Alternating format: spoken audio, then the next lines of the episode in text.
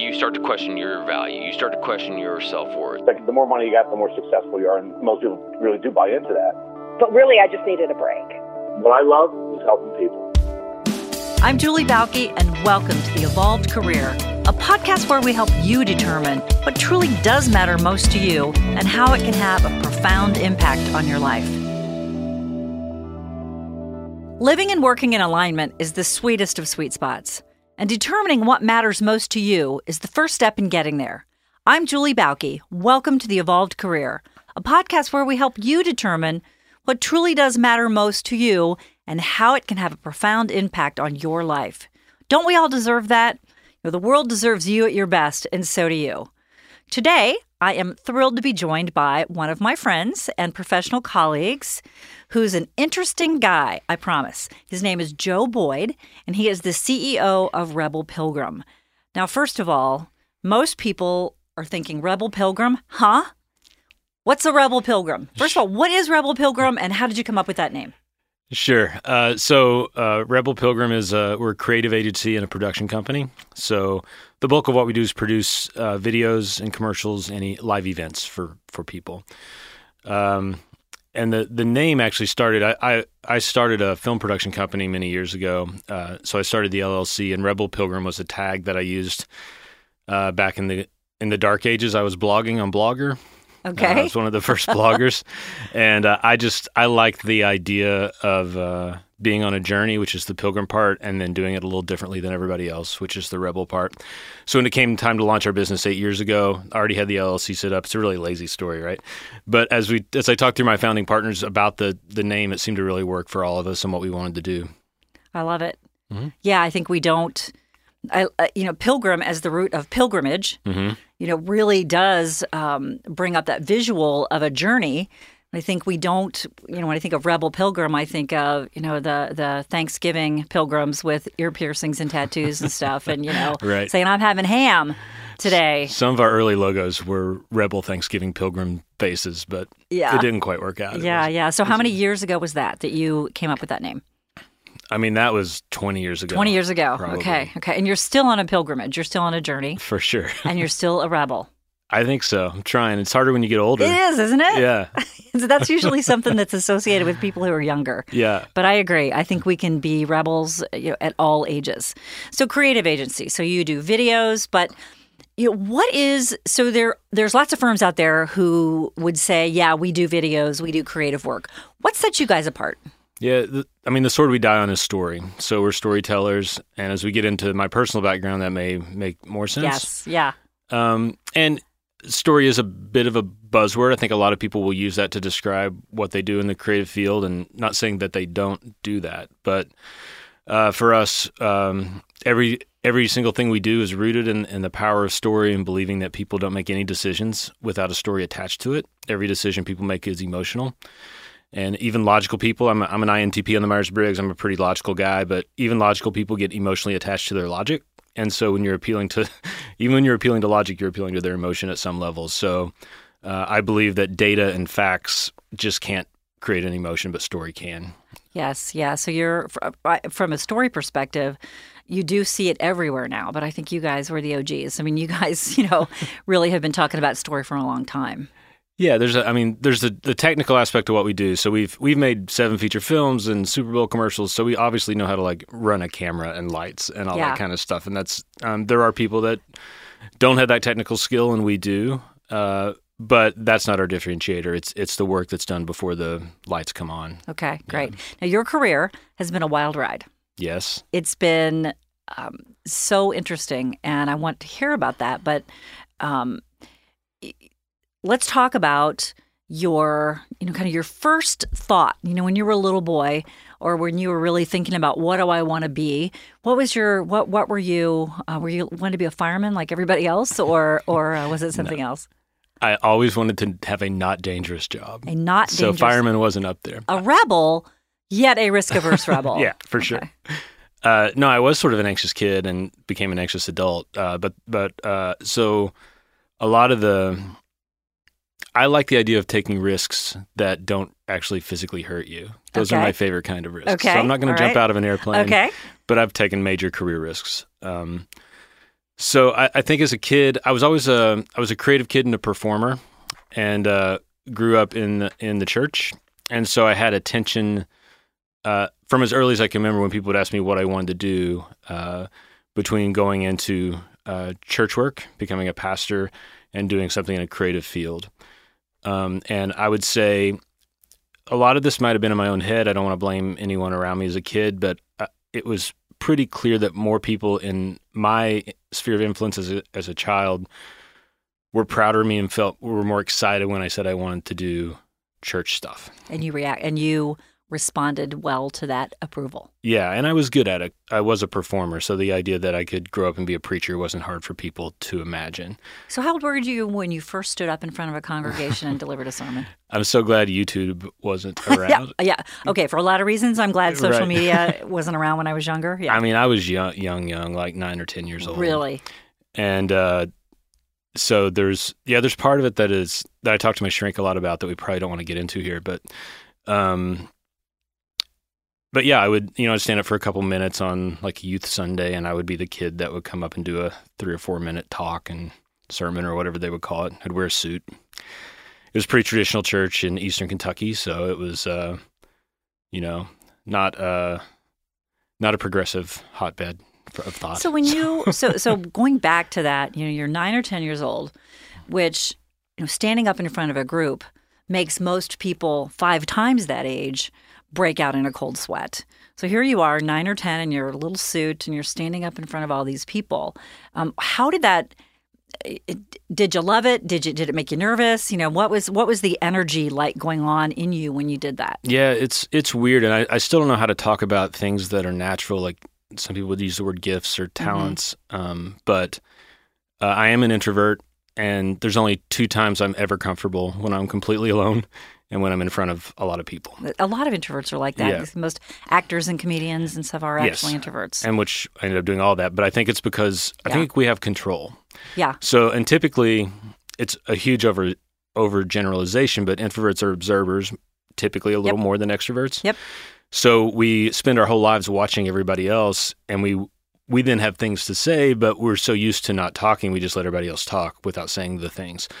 So I think that's why many introverts might become writers, um, but a lot become performers because it it gives us the opportunity to do what we love the most, which is to say what we think without you talking back. Which Yeah. is great. Yeah. Exactly, unless you're getting heckled or something like yeah, that. Yeah, which is fun. yeah, which is fun. So you go. So so you're nine or ten. You go to school to become a pastor. Yes, I go to uh, was called Cincinnati Bible College at the Mhm. time, Cincinnati Christian University. Um, my family moved from Ashland, Kentucky to Columbus, Ohio when I was uh, going into eighth grade, so 12, 13 years old. Um, but the church thing, we found a church there and it continued. Um, and it, one of the things that taught me is I really like cities more than, um, you know, rural areas. Um, and then when it came time to choose, I, I, I really, as it got into high school, didn't. I had a deep, deep, um, unspoken wonderment as if I really wanted to do the ministry stuff, but it was very unspoken and very sort of buried. So I, I can barely remember thinking it, except knowing it was way down there Mm-hmm. um, because I was getting such uh, acclaim for doing for going that route, and and I did like it. And at the time, I think I I uh, I was uh, an evangelical kid and believed that it was the best way to use my life, basically. Um, so yeah, I I uh, had a full ride to a, a great college in Tennessee called Milligan, uh, and went to visit and just couldn't imagine living in the in the woods Okay. for four years. So ended up to my parents' uh, partial dismay, even though it was closer, taking the two years instead of four years uh, and going to CCU. Um, so yeah, I went to uh, it was a Bible college and a seminary together. I never actually did the the master's work that would technically be a seminary, but sometimes I just tell people I went to seminary because it makes more sense in the vernacular. Yeah, yeah. Okay. Okay. But I got a degree in um, biblical studies and Christian ministry it was my degree. okay. And then what? Then I moved to Vegas. Okay. I Actually, got married first. Okay. Okay. uh, because in Bible college you get married pretty quickly Okay. for right. obvious reasons. And then you go to. Vegas. I mean, it's the old story. I mean, who doesn't go to Bible college then go to Vegas? Correct. It's a it's a trope. Everybody does it. Uh, Vegas uh, was the fastest growing city in the country. Through through my uh, through my experience at Bible college, I decided I wanted to uh, and of course I'm 22, so I've got it all figured out. Of course. right? I want Well, to be yes. yes. I want to be a senior pastor. I want to be a church planter, which, if you aren't familiar with that world, means you're going to start a brand new Mhm. church.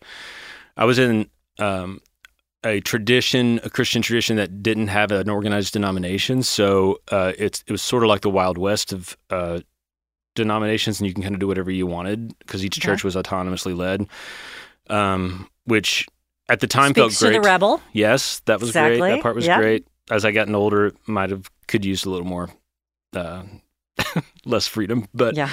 um, so no, my my uh, friend from my youth pastor had gone to Vegas to start a church, and I went to be his intern for a year to learn church planting. The whole plan was to come back and start a church with uh, my other mentor, uh, who was in New York City. So Debbie and I got married when we were 20 and 21.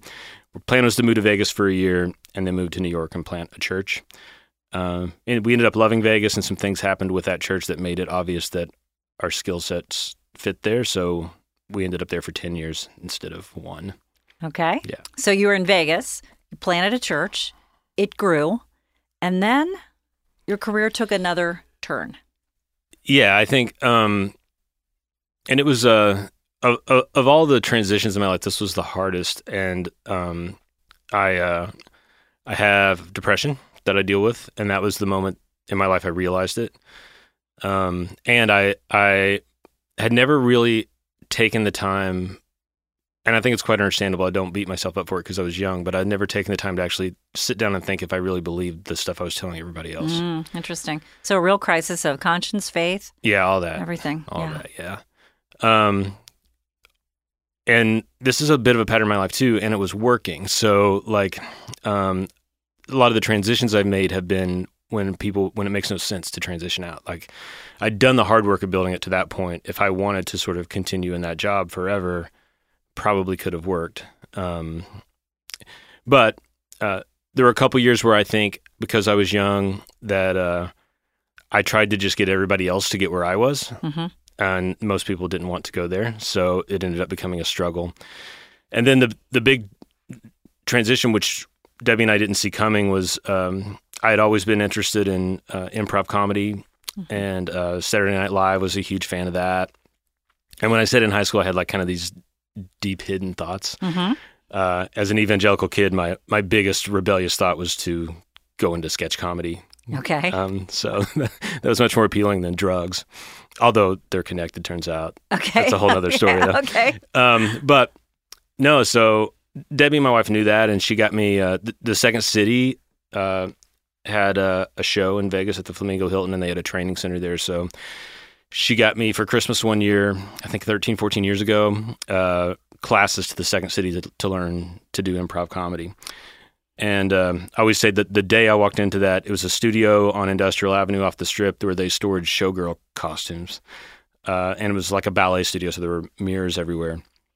And I walked in, I met 12 strangers and my first instructor, Michael Hartnett. And uh, within 10 minutes, I was like, oh, this is where people like me end up. Like, I never felt more home Yeah. in my life than I did at the Second City. But you know, I think that that careers like yours, and it had some more turns in it, as I know, um, but careers like yours, where you know you're following a combination of your gut, um, what the market or what other people tell you, what other people see in you, and you try things out. Um, those are on the surface. So you say you went from being a, a pastor to being a- an actor and an improv comic. There's there's there's similarities there. Sure. It's you told me one time that you found that you loved the part of being a pastor where you were actually standing in front of a group and doing that but you didn't like the other stuff. You didn't like the counseling people one on one. You didn't like the administration. You liked being the entertainer. And so coming out of your childhood, you, the only way you knew of to be an entertainer was to stand in front of a group at church Correct. right? And so you follow that, and then you go to Vegas, you follow that path, and then you find another way to be who you are in another capacity, another venue, which was stand up comedy. And it's interesting. You, it's almost like you have to be there to be here to be there. hmm And you had to go through what you went through to get to standing on that stage. And all of a sudden, like you said, you feel like, ah, this is where I'm supposed to be for right now. Yeah. Yeah. And for sure it was a hobby and it, it just felt like the it felt like the therapy that was getting me through because I knew I knew that I shouldn't stop being a pastor, okay. but I didn't know what I was going to do and it, it I had no idea that my hobby would connect to that. So your your improv comedy work ended up being a source of a kind of therapy for you. Oh, for sure. Okay, Yeah. And became, um, I use this sort of language to people that can understand it and receive it. It sort of became a, a religion to me in a sense. Mm-hmm. So the tenets of improv um, were um, there's great irony. There's there's lots of irony to plot of the story, but when the pastor goes to learn comedy and finds himself, you Mhm. know, so the first rule of improv is is to say yes and and to agree and accept, and then from there you heighten and explore. And there's a lot of lot of what turns out to be teaching about mindfulness and presence and listening um, and um, empathy.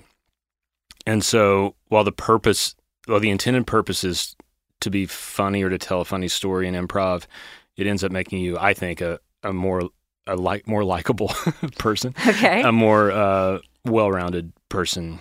Um, and it was the first time in my life I ever succeeded at anything that wasn't church. Mm.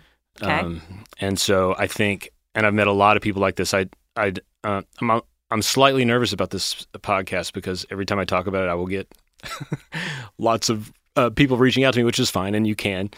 Uh, but there, there are way more people than I think we realize who uh, grew up in a religious situation, were, were decided to go that route, um, and realize at some point in their career that they don't want to do it hmm and it it is uh, on the surface not a very transferable uh, degree. hmm So what what do you do with a theology degree when you decide you want to go into the marketplace? Um, it's it's really really hard transition for people. And you had to because you can't, right? You can't. It's hard to take that background and apply to traditional jobs and traditional employers. And so what you end up doing generally is doing something like you did, which is forge your own path. yeah and figure out like you said you know i love the performance part of preaching and how can i take and, and you, i'm sure it wasn't even especially at that age it wasn't even a conscious thought but you took the i love to be in front of people and and, and i'm comfortable that's my place mm-hmm. up in front of people and i can do that i can take that part of me to a different place to a different audience on different topics. And so this is all part of, as we talk about on the evolved career, your evolution as a human then has to line up with your evolution in your career because you can't you, we can't live in silos. We have to bring those things together. Yeah. So you went through your improv classes. You Yep. did, as far as we know, did not join the cast of Saturday Night Live. no, but so I, we can fill hours of sad actor stories from here on out if you'd like. But uh, my uh, uh, two of my teachers did. Uh, Jason Sudeikis uh, was one of my Ah. Okay. teachers, and um, Joe Kelly became a writer on SNL. Okay. Kay Cannon, one of my other uh, teachers, uh, wrote the Pitch Perfect movies and Uh-huh. New Girl, and she's Okay. killing. She's one of the top three. Fantastic. I can brag on Kay for a bit. So she, Yeah. uh, so she, uh, there's a lot of qualifiers, but her movie Blocked that came out uh, last year. So she is the uh, is the most successful, highest revenue movie ever. That was a comedy, a rated R comedy directed by a woman. Blocked. Blocked. It used to be cock blocked. I don't know. Okay. Uh, we can edit that out if we need to. But um, Oh, I, I saw. Wait a minute. Probably I saw it saw that. plane. Leslie Mann. I did see it on a plane. Yeah, sure. It was funny. Yeah, Leslie John Mann. Cena. Yep, yep. It was yep. funny.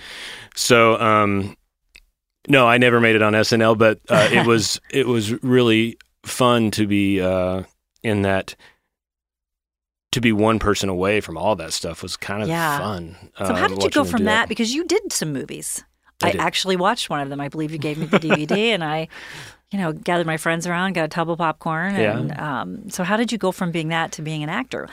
Well, I um, so there's a show in in Vegas uh, that is now running again, I believe, called Tony and Tina's Wedding. It Yes. started in New York. Yes. Oh my gosh. Yes. Um, it's the longest running continuous dinner theater show ever still. Um, and it's mainly improvised. So there's a, a very s- small script, the wedding scripted, and then there's a two hour reception that's improvised. So they use improv actors for it. Um, and it was running at the Rio every single night. I was, some friends were auditioning for it, so I auditioned for it too. this was when I still had my pastor job, and I uh, I got it. So um, one of the weird things about my acting career is that the first time I auditioned for everything, I got it, Okay. um, which was like a cruel trick from Yes, the, so exactly. my first This movie, my easy. first TV show, my first commercial, my first stage play. So I, I this was my really first ever professional audition, and so I got it and was ended up working six nights a week at the Rio doing that show, um, playing the drunk ex boyfriend of the bride, Okay. Michael Excellent. Just, which was again a, a fun departure from a fun story to tell. Yeah. Yeah.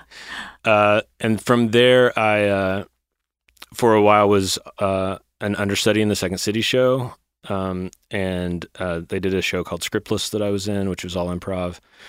Um, it started uh, from the show in Vegas. I got an LA agent because uh, people agents would come in from LA, you know, just to go to Vegas. I think they went to a show, and one of them found me, and um, so then I started auditioning every day in LA. Uh, it's a three and a half hour, four hour drive. So I would uh, drive in our family minivan uh, down to Hollywood and audition. Uh, which so it's a four hour drive for a commercial audition. You might be in the room five minutes and then drive back. Then you Oh get the call back the next Wow. day. So I drive down for the call back Oh my heavens. and then drive back, and then tr- had to get back at six p.m. for the show every night. Oh, so uh, I did that for about a year and a half, two years, um, and was auditioning a lot uh, compared to other folks my age and my type, uh, which is great. Wasn't booking everything in L.A. Um, but at some point, it, it um, after doing that show, I did I think over about six hundred shows, and then just realizing Six hundred Tony and Tina's. Mhm, yeah, How many ways can you play a drunken ex boyfriend? it's fun. You can do. You find it. You find your way. hundred ways. What's fun is you get to a place where you know. I think coming from where I came from, I was just so uh, happy to have that job yeah. for the first 550 shows. You know what I mean? yeah, And then then yeah. you kind of get to a place where it's weird, but you you can sleepwalk through it if you choose to. hmm And I think we all notice people would do that from time to time. And I I pr- I would pride myself on not doing that until I realized I did it a couple times. hmm Um, and you, um, because the great thing about an improvised show is it's different every night. So Right. that's a gift you give to people. And when I found myself doing bits I'd done the, the night before, just because I thought they might work again and stuff like that. I- Yeah, like, I, yeah, I'm, yeah. It's a little hacky. I got to stop this. And you could argue the whole show, the whole show's a little hacky, but uh, the cast when I was in it were amazing, and we really wanted to take this form and make it as as good a show as we could for people. People were So paying in over ninety six hundred bucks. shows, what skill or characteristic or what you know what is the your biggest either takeaway or learning or growth point from your six hundred shows? Hmm. That you, as you look back and go, man, that's where I learned this, or Yeah, that's, that's where I a- became good at this. No one's ever asked me that exactly. People ask me what my improv takeaway is, but um, the biggest personal one for me was that I had a job that other people wanted, and it wasn't at church.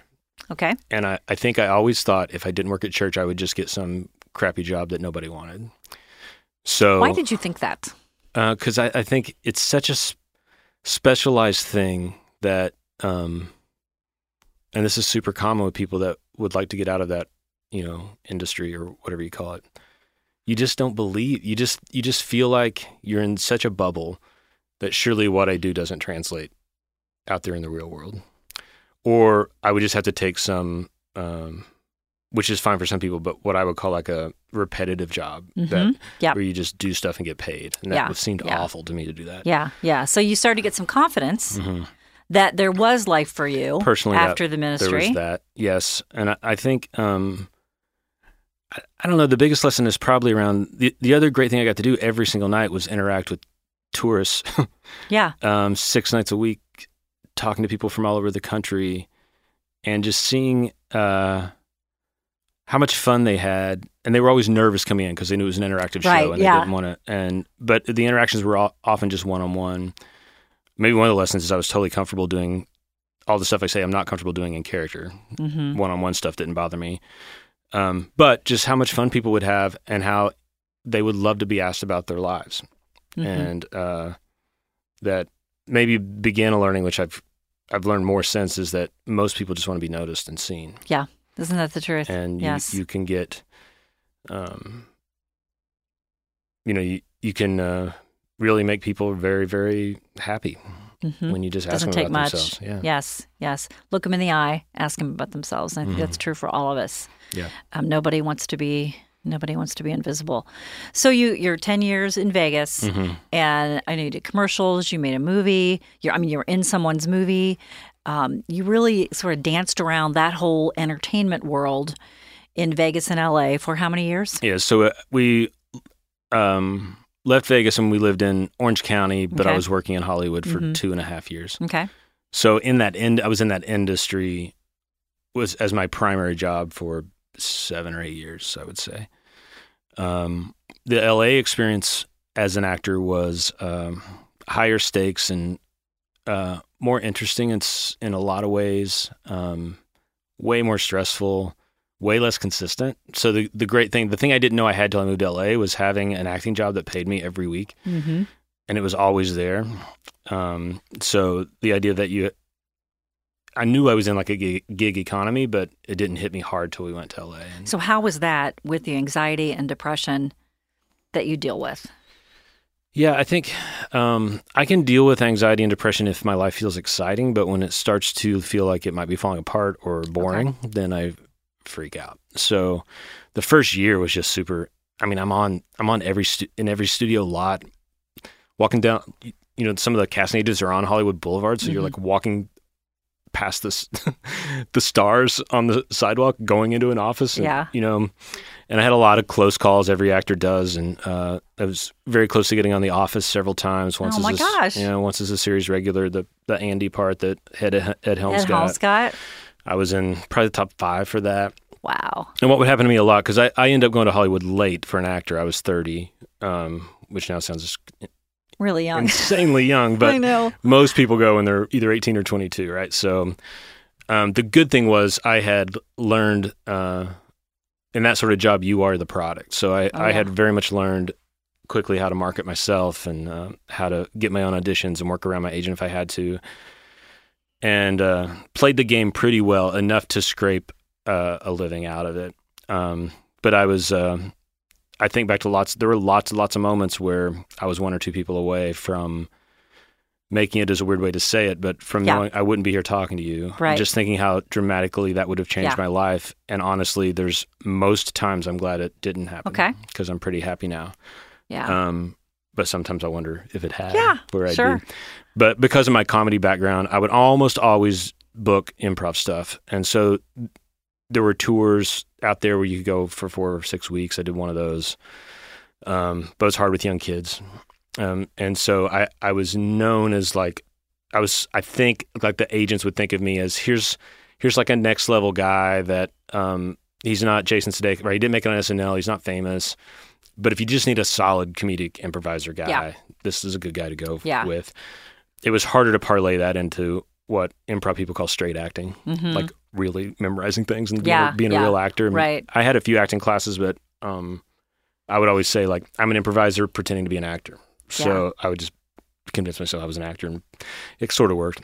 So w- was there was there something that happened that caused you to say, "Okay, I'm done with this. It's time to move on to something else"? Was there a moment, or was it just a, an evolution? I think uh, there was the strain, the economic strain of living in Southern California um, and having young kids. Um, Debbie, my wife, uh, had a full time job, and she had to for us to survive. And I think um, seeing that she was working out more hours than I had hoped she would when we had little kids at home, probably you know 50, 60 hours a week, and Mm-hmm. um, and then just I think um, realizing, well, it probably ties into the movie thing. I I, I began to realize that um, if I wanted to be an actor, I probably needed to do that. Needed to do what I was doing for at least five more years. Um, struggle, and Mhm. then I just felt like I, I if I could have the staying power, uh, then I I would m- make it. I Mhm. may not ever be famous, but I could Yeah. make six figures. Um, and I just realized I don't I don't think I want it that bad. Yeah. I don't yeah. want it that bad to give Yeah. most of my 30s to Yeah. just waiting for it. Yeah. So there's this this you know, we all have those moments and we have several of them throughout our careers when we wonder, is this all there is? Mhm. Or um you know, I see what the next step is, but I'm not sure if that's what I want. So those those those moments of reflection um unfortunately most people stuff those away and ignore them Mm-hmm. and keep moving forward because to answer to to to figure out how to move on um, forces the answer the asking and answering of some very hard questions about yourself and your career and as humans i don't know that we really enjoy asking those questions Yeah. Mm-hmm. answering those questions because they're hard Yeah. you know Yeah, like, like for sure. everything so is that so you picked up and moved So an opportunity then arose, Okay. um, and uh, it was to go back into church work. okay And it was uh, here in Cincinnati at the Vineyard Church, uh, and uh, they were looking for a teaching pastor, which uh, it's a big five six thousand person church, so it would be speaking like once a month when you know the Yep. uh, the senior pastor's off. Uh, I had not done church work. Honestly, wasn't really going to church, um, but uh, there was something about it that was appealing to me. The Vineyard had a great reputation of some of my critiques of megachurch. It purposely uh, butted against those, uh, gave a lot of money to the poor, really taught people to be um, generous. Um, and it, uh, they first, a friend of mine who worked there first approached me and said, "This job's perfect for you." And I said, "No, no, thanks. I don't Yeah. do church work anymore." And then six months later, I was like, "If that job's still open, I think I want to talk to them." So I emailed them and said, "Hey." Um, I think I might want to talk to you about that job if it's still open. And I got an email right back that says, Hey, we're in Anaheim for a convention. Come have dinner with us tomorrow. So it was a weird, serendipitous, mysterious yeah, thing. right yes Um, and immediately quickly bonded with everyone there. It felt like, um, it just felt like it didn't feel overly religious. And I felt like, I remember telling myself, like, this all makes sense now, right? Because it's like the hero's journey or something. Like, I'm always destined to be a pastor and probably in Cincinnati where I started. So I have to go on this 13 year journey of starting a church and not liking it and becoming an improviser and an actor and starting to make movies. And then realizing, oh, I'll just go back to what I was always supposed to be. And now that I got it out of my system, right? mm-hmm. And it felt that way for about a year. And then I Yeah. realized, I just, no, it's just Yeah, that um, yeah. this isn't a good career for me. the core of who you are Yeah. didn't change No. And I think, you know, we when you look at everything that you've done, if you laid it all out side by side, in each of those roles, you're the same person.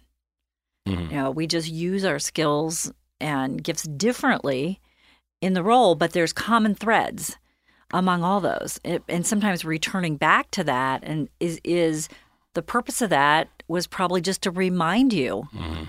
That that really is in your past. It's a part of who you are, but it's the foundation of what you've become versus what you have to stay. Yeah, and I don't. I think I always would have wondered if I hadn't. Yeah. and I will say this because there's probably vineyard folks that'll listen to this. So it was a great.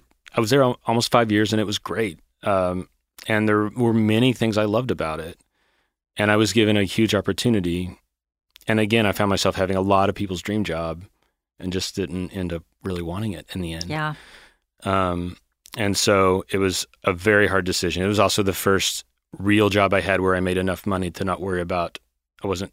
They weren't overpaying me, or I wasn't rich, but I made. I wasn't worrying about rent or Right. anything like Yeah. that. So it was like hard to leave. Yeah, and sometimes I mean because you'd struggled so much in Yeah. LA then you come back here it's almost like that that 5 years was a resting point for you to just sort of breathe a little bit Yeah, I think so. next thing. And I think there was some, for lack of a better word, spiritual healing. I think if I hadn't had the relatively mostly positive vineyard experience, that uh, I would have become more and more jaded towards religion and the church. Um, but um, I think I, I very much needed it.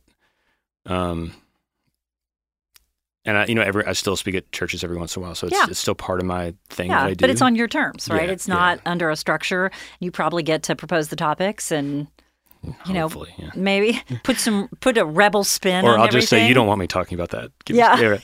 or just get up there and start talking. Right. Maybe bring the hook up and take you off. Yeah. I will- I will say this, and I don't know if anyone else will resonate in your audience, but even to this day, it is weird to think that I do think the skill that I'm the very best at is preaching. And it's really not part of my career. And there are moments where I think that gets uh, frustrating. And try so, um, but it just happens that the jobs that offer that for me uh, lead to my depression and anxiety, and it doesn't work for me. Yeah. Yeah. Um, so, and I've met a few other people will say like, um, you know, I have a friend in, who's one of the best graphic designers I know, but he hates it, so he's doing something else. Mm-hmm. So a lot of times the thing, the actual skill set you are the very, very best at, maybe one of the best in the world. Sometimes you just realize it's killing me. So And- so let's let's redefine career because I think this is really important. Mm-hmm. Yep. It is part of your career because you do it.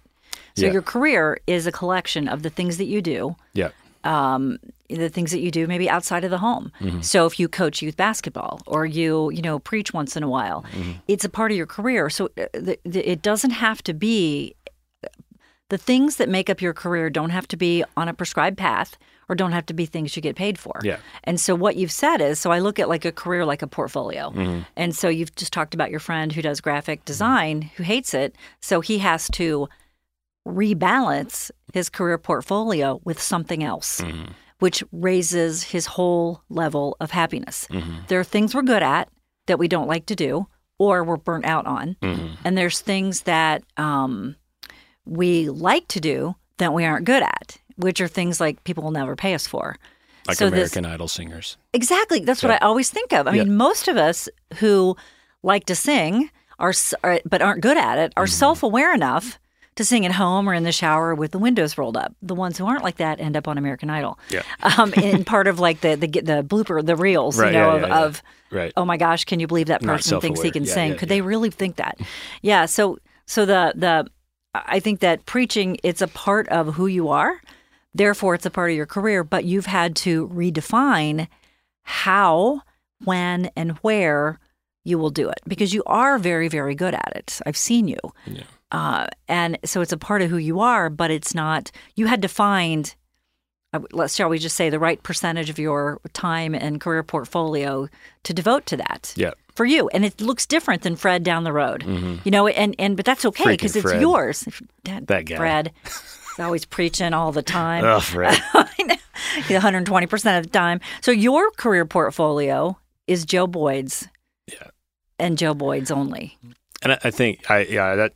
Thank you. I got a little I, free I mean, therapy. I appreciate all that. get that. Yeah. I mean, but you, it, it takes courage to put that together. It really does take that pilgrimage, Yeah. that journey before you can pull it all together. And then, oh, guess what? In like two years, something's going to change. You're going to, yeah, I don't like that anymore. Mm-hmm. So it's it's really this rebalancing of your career portfolio. It has to be an ongoing sort of thing because you as a human are constantly evolving. Mm-hmm. And so there's never, it's depressing, but there's never an end of the road really when it Yeah. comes to your career. You know, that's great. And I, I didn't think we talk about this stuff as much as we have in, in terms of the like church and religious stuff, but at you saying that, and I'm not, I'm not saying this is true of anywhere I ever was, but the hardest place that, to let people evolve is religion because it's a threat. So if people evolve in some of the things they believe anywhere else, if you work at P&G and decide you don't believe in a literal virgin birth, it doesn't matter. Nobody Yeah. cares. But if you're a pastor and decide that in some denominations, you get fired. And Yeah. that's just for something you decide you believe. Yeah. So uh, I think that that was part of the the high. I don't even know if it's high stakes, but the there are certain subcultures I'm sure, even outside of religion, where uh, it's so important that you are aligned with what they tell you you have to believe, and when you realize you're not, is when I realized I I can't do this. I can come in and out and be helpful, but you know it had and and and and it takes a lot of courage to walk away from that Mm-hmm. especially if you've been raised in it and marinated in it Mm-hmm. to say this isn't me anymore uh, it, it, and then to have the courage to do something else i think a lot of people say well wait a minute that means there's something wrong with me yeah, instead of I've changed and grown. What's wrong? uh, What's wrong with me? No, you've just changed and grown, and I think we all do that, and we need to applaud people who do that because that's where we find, you know, our greatest gifts and our greatest power, and can make our greatest impact on our world. And so now your impact is through Rebel Pilgrim, the creative agency, yeah. and you still do preaching sometimes, and I know you still do improv sometimes. I do. So it's, it's back to a hobby again. Pull, which is- yeah, which yeah. is fine. Yeah, and it's You've great. pulled it all together Mhm. in a way that works for you today. Yeah. So where are you going to be in 10 years? Uh, you know, I don't know. What's your next Ho- move? Hopefully, uh, so I've been at Rebel for eight years, and it's the longest job I've ever had. Okay. And one of my decisions when I started it, I was 38, was like I, I'd like to try to do that thing where you don't leave something every two years.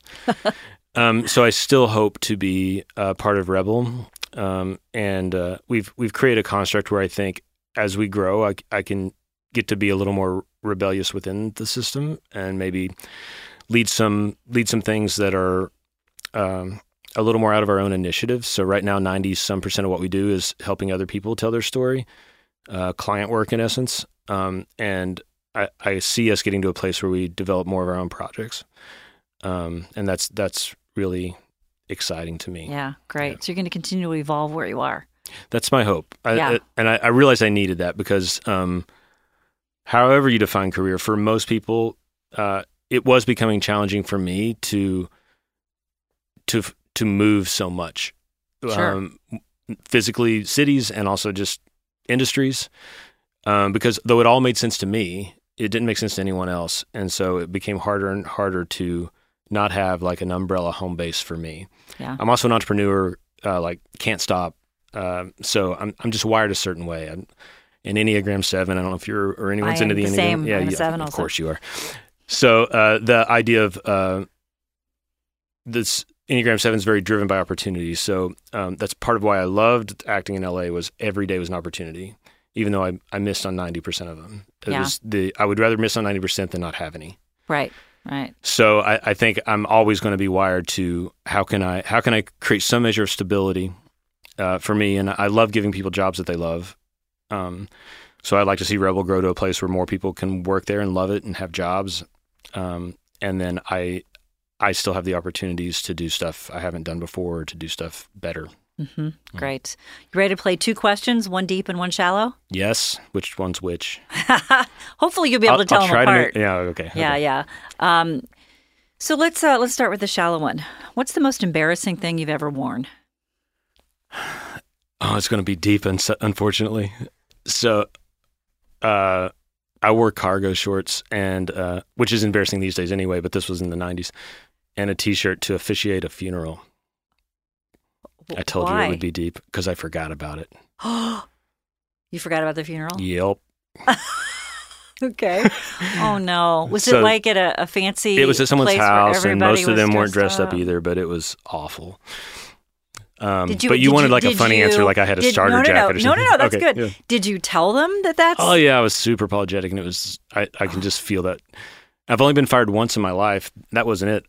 Uh, the other one was I did work at the Luxor Wedding Chapel as an officiant when I when I quit my uh, I quit my pastor job and um and you got paid fifty dollars a wedding. You did four weddings an hour. It was a good job back in the day for Yeah. me, but I felt conflicted about it anyway. It was weird. And then again, I, I forgot a wedding, didn't show up, so I got fired. You forgot. So Oh, I had. I had some serious time management issues. You clearly did on both ends, the marriage and the funeral. At least you weren't chris- doing a christening. Yeah. And forgot to show up. Then you'd have the entire lifespan covered. correct. Yes. A bris. I should have tried it all. I should have missed everything. Cargo Uh, shirt. Yeah, that's good. So yeah, that Oh that was uh, awful. And then basically everything else I wore in the '90s. Er, Yeah, yeah, Yeah. pretty much. Yeah. Again, we're so glad social media wasn't really around then because our most embarrassing moments of life have not been recorded. You always have that one friend that decides to upload their pictures from high school on Ah. Facebook. Yeah, your Yeah. bad hair. Yeah. All right, so we'll end with our with our uh, deep. So that was our that was my shallow question. Yet it was also uh, an embarrassing moment question. Sure. So okay, um, what breaks your heart? Um, thinking, um, people who aren't uh, empathic, and um, people who make judgments on, uh, especially groups of others that they've never met. hmm Um, and I, I'm, this roots into my story, I'm sure, but I have a lot of LGBTQ plus friends, and to see some of my evangelical Christian friends who don't have any gay friends at all just make broad assumptions is hard for me. I think. What do you do about it when you hear that? Do you I think you de- no. I mean, it depends. Uh, I don't have time or energy to challenge it, them often. Uh, I mean, it's also with politics and racism and Mhm. everything. Yeah. Uh, but it's um, my favorite my favorite quote ever, and I'm not sure actually who it belongs to. I've seen it credited to a few people, including a theologian named N.T. Wright. Is uh, that the wisest people in the world know they're wrong about something, but they don't know what it is yet. Mm. They think they're right about it, and to go through life with that, to Mhm. know that there's something that I am sure I'm right about. If I if everyone would just agree to that one point, there's something I think I, I believe right now that I'm actually wrong about, but I don't know what it is yet. Right. And that gives you the sort of humility to go through life and to ask yourself the question, oh, is this the assumption Mm-hmm. that I was maybe not wrong, right about? Yeah. And when I when I interact with folks that can't even get close to that, um, I think I'd spend a lot of time just not choosing not to be in a relationship with a lot of people like that. But when it's a very close friend, of course I'll I'll find a way to talk about it. I hate Mhm. conflict, but Yeah. Some some things are worth it. Yeah. Thank you for coming in today. How can we learn more about Rebel Pilgrim? Uh, you can go to our website. It's on the World Wide Web, it's on that. which you'll have to find an internet portal. I don't know if your folks have like computers and stuff. My folks, hold on. Did you just call me old or out Oh no, it's just a joke. Come on. Okay. All right. Um, rebelpilgrim.com. Just spell pilgrim How about right. that? Because people spell it with an A. So P I L G R I M. They do. com, yeah. Okay. And uh, I'm on the Twitters as my name, Joe Boyd. Um, and we can be Facebook friends if you don't post political stuff. Okay. You can find me there too. Okay. Okay. Well, thank you so much. And uh, continued good luck to you on your pilgrimage, Mr. OG Rebel. Thank you. You're the best. If you enjoyed meeting the evolved careerist on today's episode, well, we've got a lot more lined up for you. Subscribe, tell your friends, rate us, and write a review. And of course, follow us on social media. But if you're interested in learning more about how you can evolve your career, you can contact us through theevolvedcareer.com or thebaukegroup.com, and that's B A U K E. Do you know somebody who'd be a great guest who has a great career story to tell? Or do you think you qualify? Then email me. My email address is in the podcast description. Until next time, here's to your career happiness.